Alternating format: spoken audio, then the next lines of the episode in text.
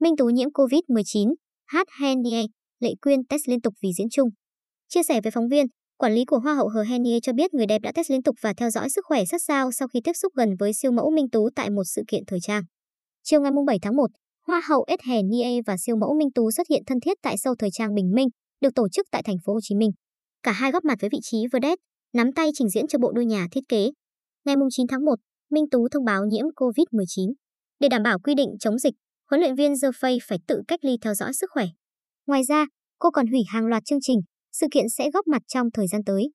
Á quân Asia's Next Top Model 2017 chia sẻ, xin lỗi các đối tác, chương trình, nhãn hàng và mọi người rất nhiều vì Minh Tú phải tự ở nhà điều trị và làm ảnh hưởng tới kế hoạch của mọi người.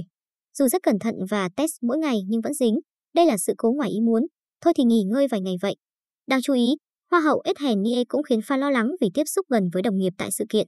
Hai người mẫu không chỉ cùng tạo dáng trong một số hoạt động quảng bá sâu diễn, mà còn nắm tay chào kết ở vị trí vedette tại chương trình. Chia sẻ với phóng viên, quản lý của Hoa hậu Ed cho biết sức khỏe của cô vẫn ổn định. Chân dài sinh năm 1992 liên tục test COVID-19 để đảm bảo sức khỏe bản thân và tránh làm lây lan dịch bệnh. Trong khi đó, nhà thiết kế Đinh Trường Tùng cho hay khi nghe Minh Tú thông báo, ekip đã cho nhân viên đi test nhanh và may mắn chưa ghi nhận ca nhiễm mới.